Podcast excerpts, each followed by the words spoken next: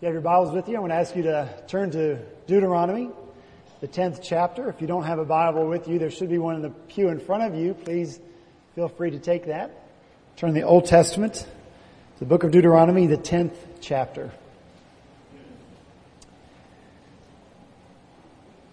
One of the most famous, most influential, most widely listened to preachers in the mid 20th century, Dr. Martyn Lloyd-Jones had no formal preaching plan. He preached as the Spirit of God led him. Once he preached from the account of Jesus meeting with the woman at the well for, I think it was 14 weeks. And when he was asked, why are you preaching from the same passage week after week? Lloyd-Jones responded that he would preach from that passage until the Holy Spirit of God did not reveal to him anything new that he needed to see or anything new that he wanted to say. And so, by way of explanation,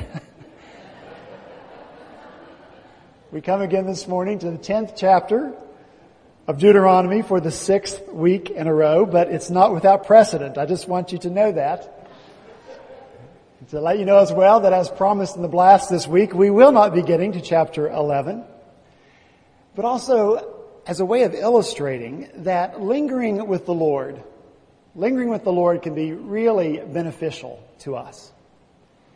Lingering with the Lord can inspire our hearts with awe. Because whenever we rush in life, we miss. When we rush washing the dishes, we leave little pieces of food on the plate. When we rush from one appointment to the other, we miss people or things to see along the way. When we rush through a conversation, something important always gets missed and is left unsaid. But when we linger, when we linger, we have the opportunity to see more and to experience so much more. And so it truly is with that hope that we return again this week to Deuteronomy chapter 10. Actually, just one verse in Deuteronomy chapter 10, and that's verse 20. But I'm going to ask you to stand, even for one verse, because this is the Word of God.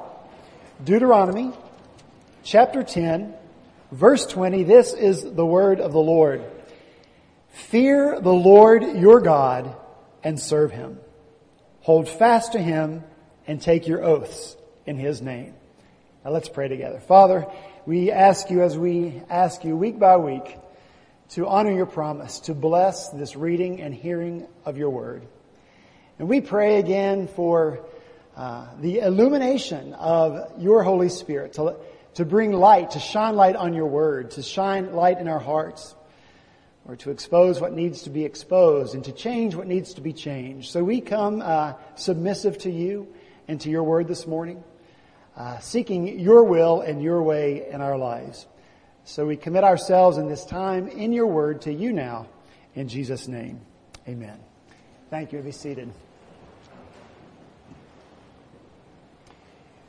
Deuteronomy chapter 10, verse 12, through the end of chapter 11, uh, together is a, a unit, forms a speech, or we might call it a sermon, that Moses gives to the people as they stand on the plains of Moab, ready to enter into the promised land.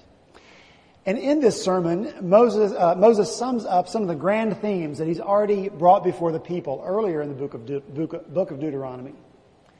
It also serves as a transition as Moses moves into the law. So if you look in your Bible and you flip through beginning in chapter 12, and you just look at some of the headings you find there, you'll see that it's about specific laws. Where to worship, who to worship, uh, laws that govern marriage and feasts and court and going to war, all sorts of different laws are the next 20 chapters in the book of Deuteronomy. But these are the laws that are going to govern the lives of God's people as they move into the promised land. Their life as a particular nation is going to begin in earnest then when they take possession of the land.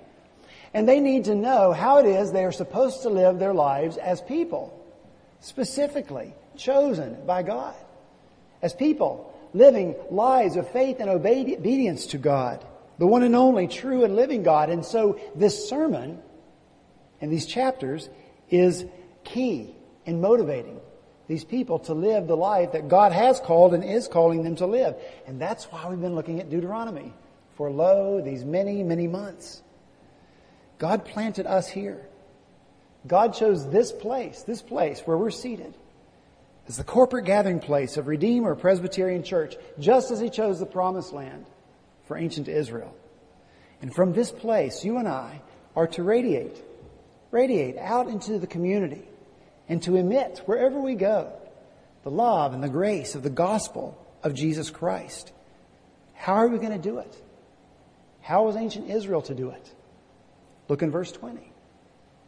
You know, organizations, churches among them, they'll often hire consultants to come and to work with the organization. And that consultant will spend hours with the members of the organization hammering out a vision statement, hammering out a purpose statement, helping to communicate what it is that they hope to achieve and accomplish as an organization. So this morning I'm suggesting that if you are choosing a verse for your life, a theme verse, a mission statement for your life, you might want to consider this one as worthy. Deuteronomy chapter 10 verse 20. And that's why I want to linger over it this morning. Uh, it's a verse that can guide our life, give vision to our lives. Fear the Lord your God and serve him. Hold fast to him and take your oaths in his name. Fear the Lord. Actually, that's all we're going to talk about this morning. This one part of verse 20. Fear the Lord. This practice of fearing the Lord, it must be vital for God's people. It must be. Because Moses has already mentioned it three different times. Deuteronomy chapter 6, verse 1. These are the commands, decrees, and laws the Lord your God directed me to teach you to observe in the land that you are crossing the Jordan to possess, so that you, your children, and their children after them may fear the Lord your God as long as you live by keeping all his decrees and commands. Deuteronomy chapter 6 verse 13. Fear the Lord your God. Serve him only and take your oaths in his name. And then right here in chapter 10, back up in verse 12. And now, O Israel, what does the Lord your God ask of you but to fear the Lord your God, to walk in his ways, to love him and to serve the Lord your God with all your heart and with all your soul? Fear the Lord, fear the Lord, fear the Lord. Clearly, it's important for God's people. And as we have seen as we've looked at these passages in the past, the word fear used here means to, to honor. It means to stand in awe of or to respect. And the reason for that definition is that fundamentally this word means to, to withdraw. That's what the word means, to, to withdraw, to, to separate or, or, or to flee from. And the reason for that definition is because fundamentally we are separated from God.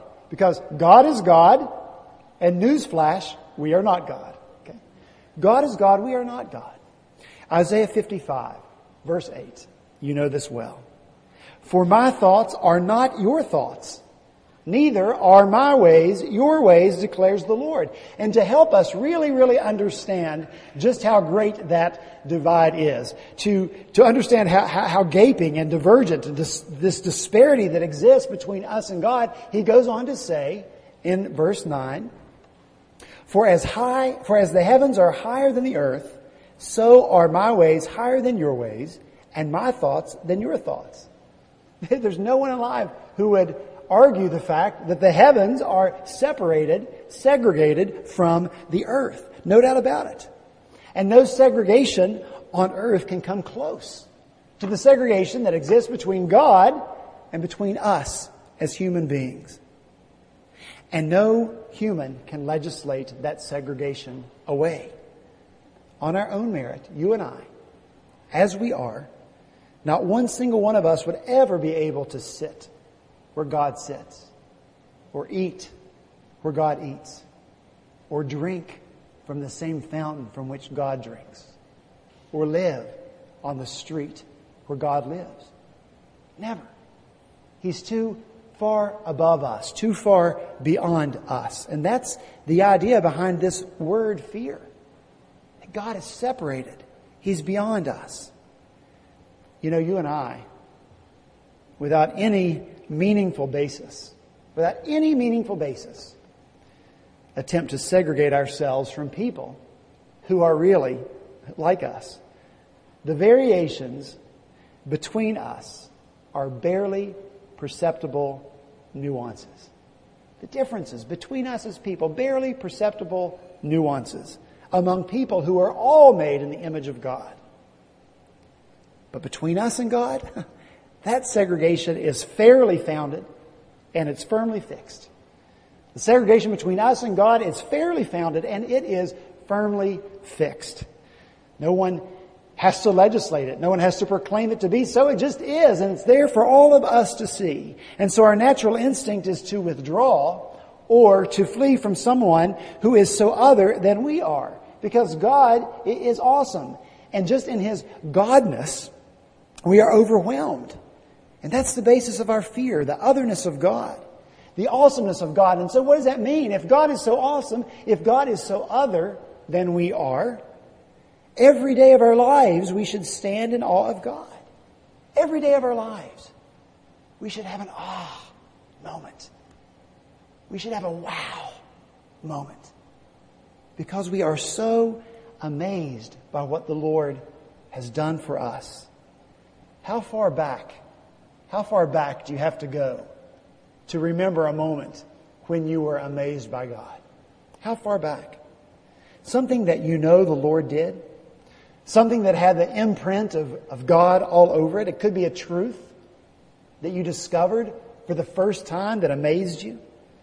Something in His Word that you never noticed before. Maybe it's a situation in your life where God truly did for you work all things together for good and so you are so amazed that you just say, wow, God, you amaze me by your work in my life.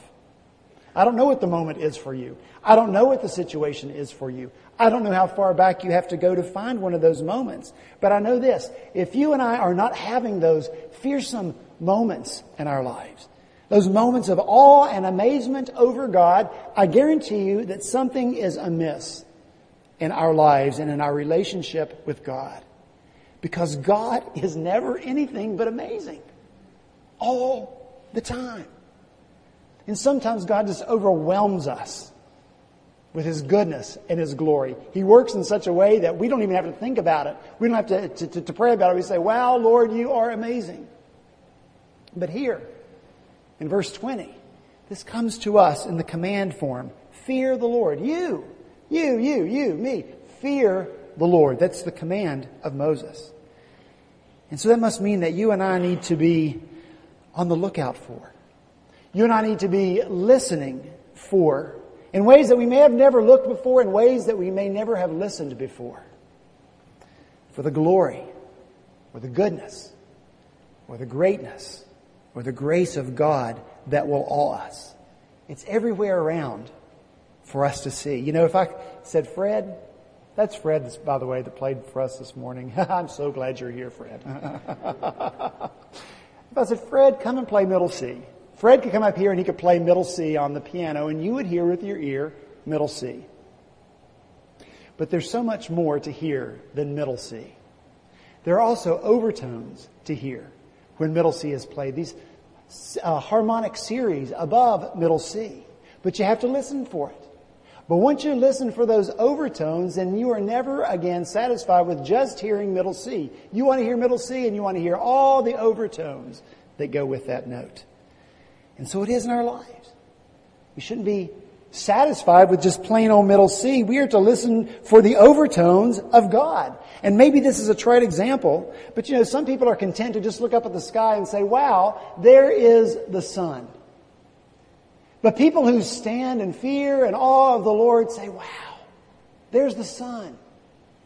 And the sun, Jesus, who is the radiance of the glory of God. Jesus, the Son, who's the exact representation of the being of God. He sustains that Son. He holds that Son in place for just a little while longer by His powerful Word. And when that Son is no longer necessary, the Son will say the, the Word and it will disappear. It's looking for the glory of God. So, what are you looking for? And what are you seeing? Just the Son? Or the Son behind the sun. God is always amazing. How are you being amazed by Him? We just sang Amazing Grace. How sweet the sound that saved a wretch like me. I once was lost, but now I'm found, was blind, but now I see. 'Twas grace that taught my heart to fear, and grace my fears relieved. How precious did that grace appear the hour I first believed. You know, what an awe inspiring moment it was when the grace of God revealed to John Newton, the author of that hymn, the slave trading, barbaric behaving John Newton.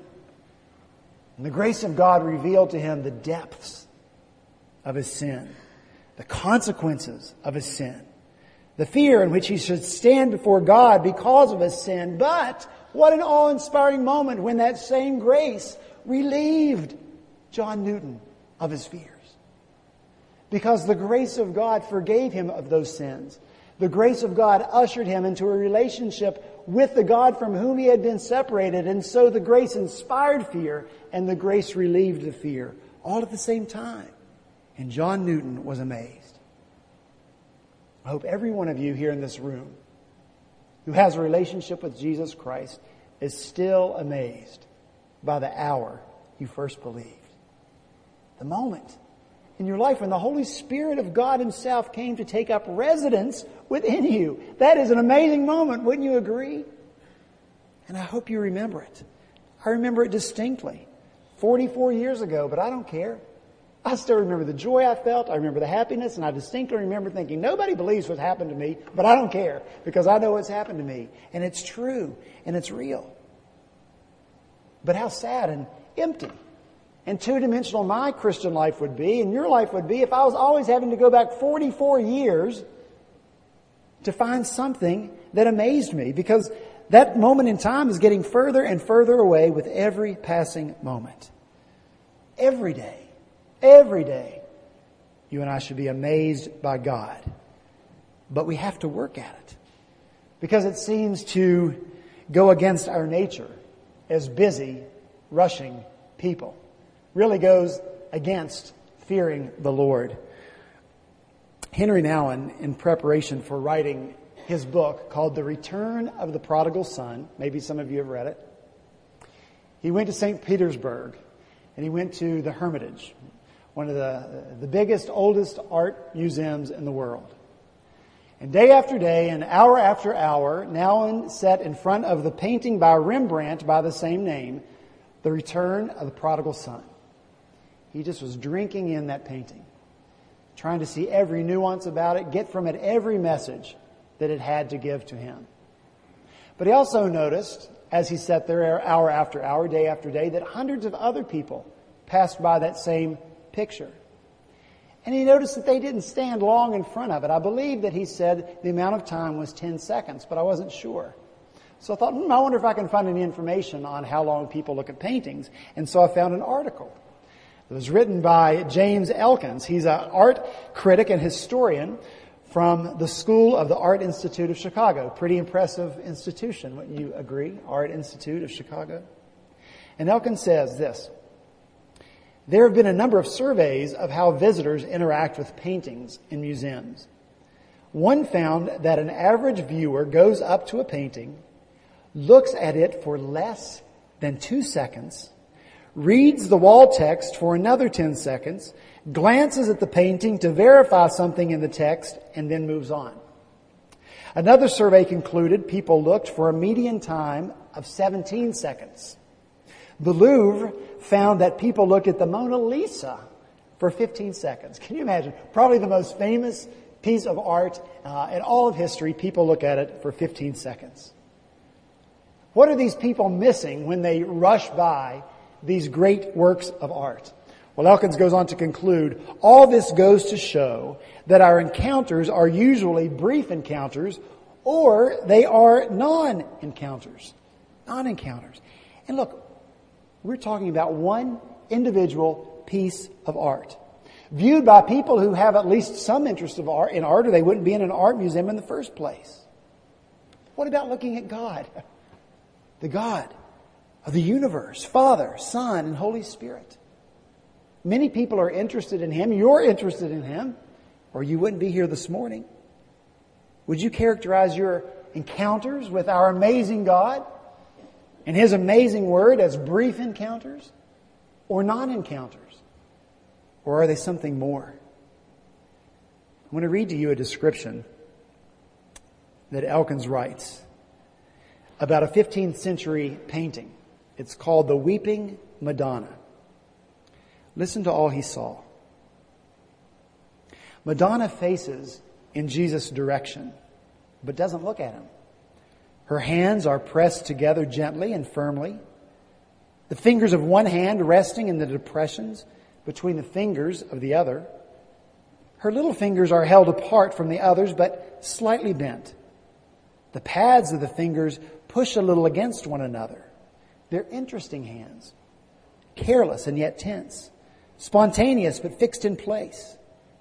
Her face has the same deliberation. Her lips are pressed closed, but her teeth are not clenched. The corner of her mouth has that slight indentation that is an infallible sign of tension, the gentlest echo of the deep groove that forms when the mouth opens in grief. Her mouth is set, but not too hard. Her hands and her mouth are enough to tell the story, but the painting is really about her eyes. They are masterpieces of modulated expression. Her left eye, the one farthest from us, is extremely sad. It turns away from us and away from Jesus into the dark folds of her veil. The nearer eye, if you look at it alone, seems to look back at you with an unsettling, abstracted glance. Together, her two eyes give us a face that is just barely focused on its object. Her eyelids are puffed from crying, and both eyes are red. The capillaries in her corneas are swollen, coloring her eyes dark, deep pink. Tears are dripping slowly down her cheeks. The further eye has two drops and a third down on the cheek. The near eye is overflowing with tears. You can see the brim, loosened on the lower lid. One tear has formed toward the back of the eye and another is just dropping from the front. Two tears have fallen ahead of them, one on her cheek and another that is about to swerve and run into her mouth. Do you see what you can see when you take time to notice? Something beyond, wow, that's a really good painting. How amazed you can be when you really look. True amazement comes from really looking and studying the nuances and, and the lines and the brushstrokes and the brilliance of the detail and the symbolism. Everything, everything that Elkins describes is actually in that picture. But you cannot see it in 17 seconds. You cannot see it in 17 seconds. And so he contrasts this usual experience of 17 seconds with an elderly woman that he spoke to that comes to the Art Institute. She's been coming for decades three or four times a week and during her lunch hour and she sits in front of the same Rembrandt painting every time she comes. And so Elkins went to her and he said, how long have you been doing this? She said, oh, I've been doing this for decades. For decades. So be conservative. Say decades just means two. And she comes three to four times a week and takes an entire lunch hour. That's 3,000 hours this woman has been looking at the same painting. What was happening between the woman and the painting? And what does she hope to encounter from her regular uh, visits to it? So Elkins concludes by writing this. Christian meanings have ebbed from serious art, but that does not mean we have lost reasons to see artworks slowly, with care and attention, time, patience, immersion.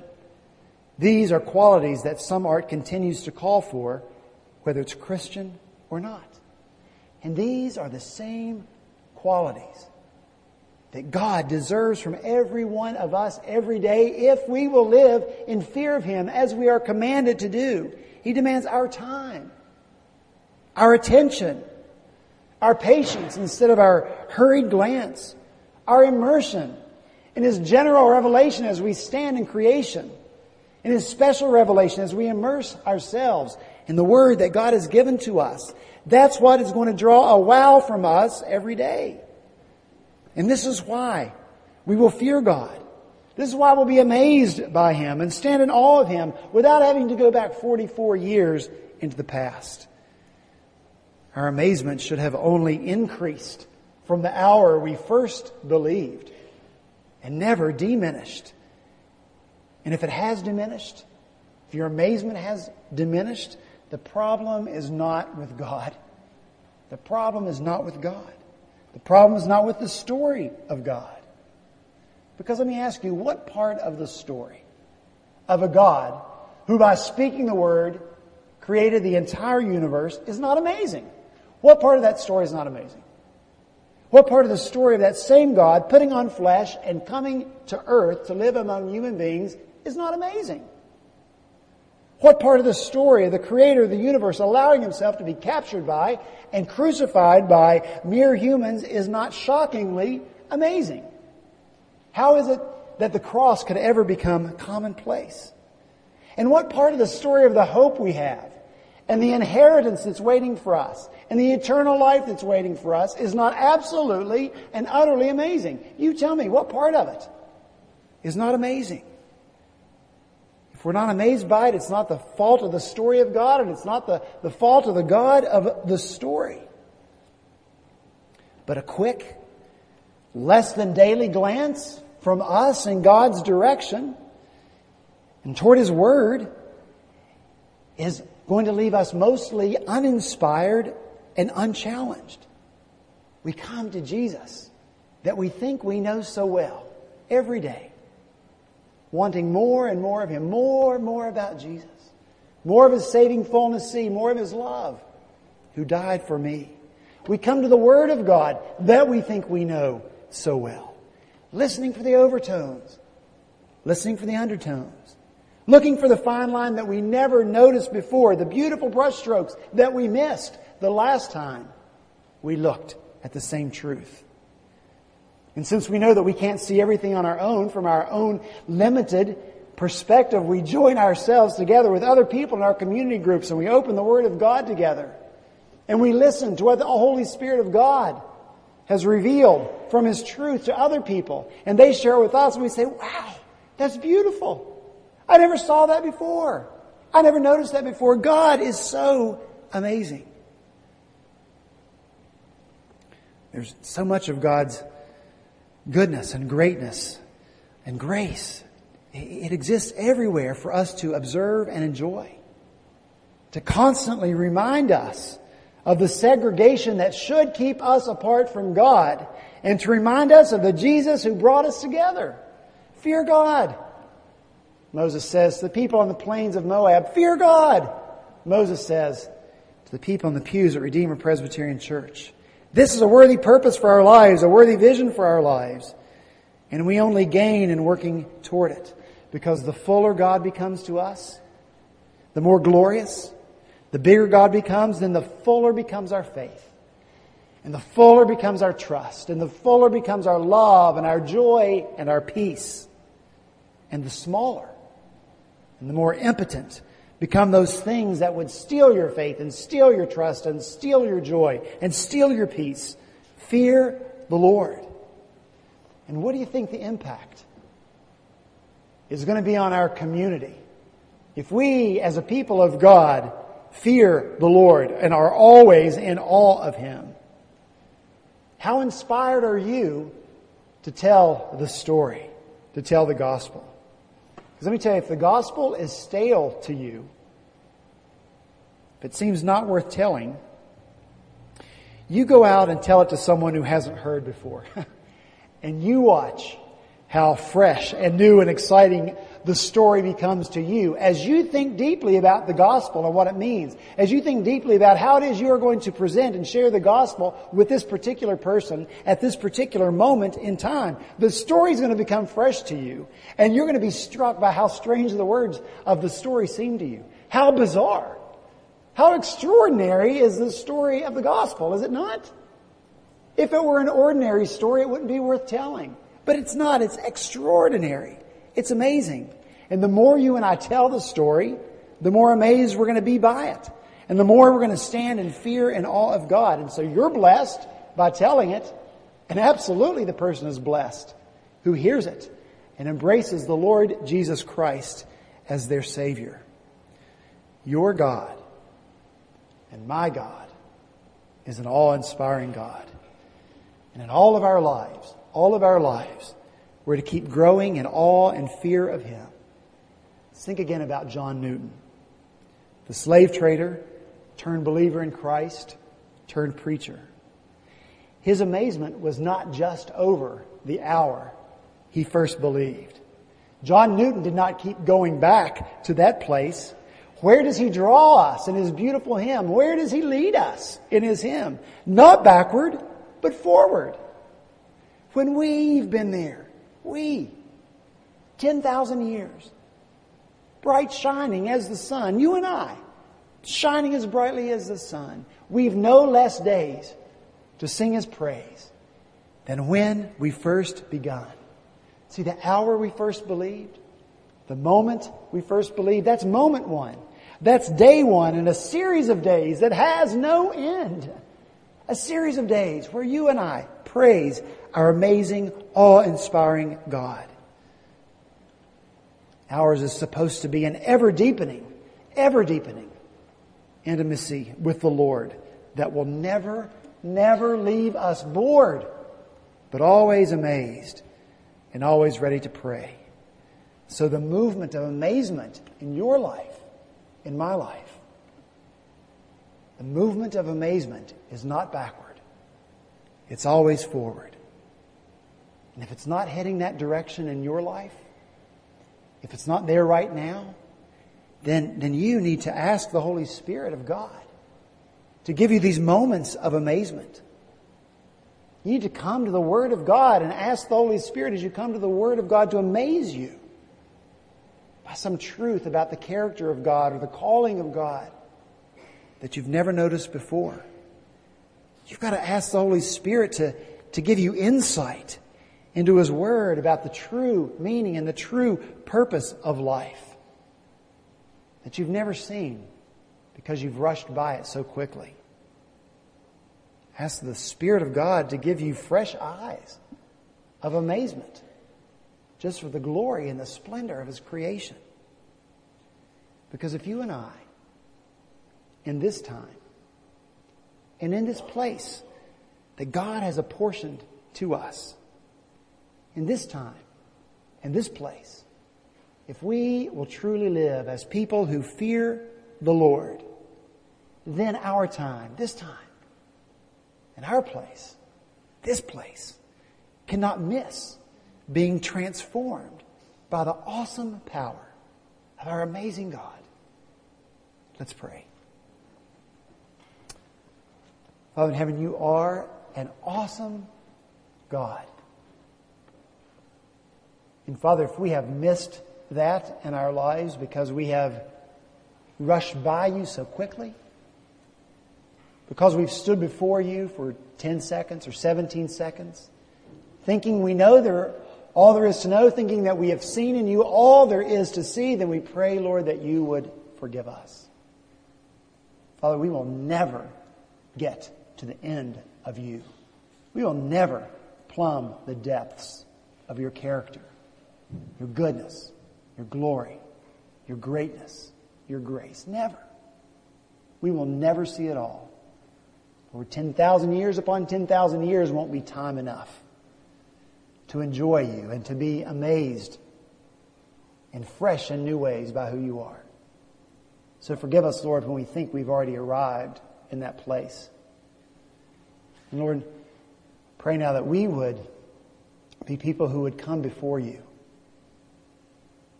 seeking to fear you, to be awed by you. Lord, it'll take the work of your Spirit and the truth of your word as you reveal yourself through it to us. Lord, I pray that you would be doing that. I, Lord, I can't imagine what we could accomplish as a church full of people who truly fear you, who truly stand in awe and amazement of you, who never tire of, of hearing and telling the good news of the gospel of Jesus Christ. May it ever be on our lips in fresh and new ways as we tell the old, old story, the unchanging story, over and over again in our time, in our place. Lord, help us to fear you, and then we entrust ourselves to you and the consequences and the results that come from people who fear the Lord. Pray these things in Jesus' name. Amen.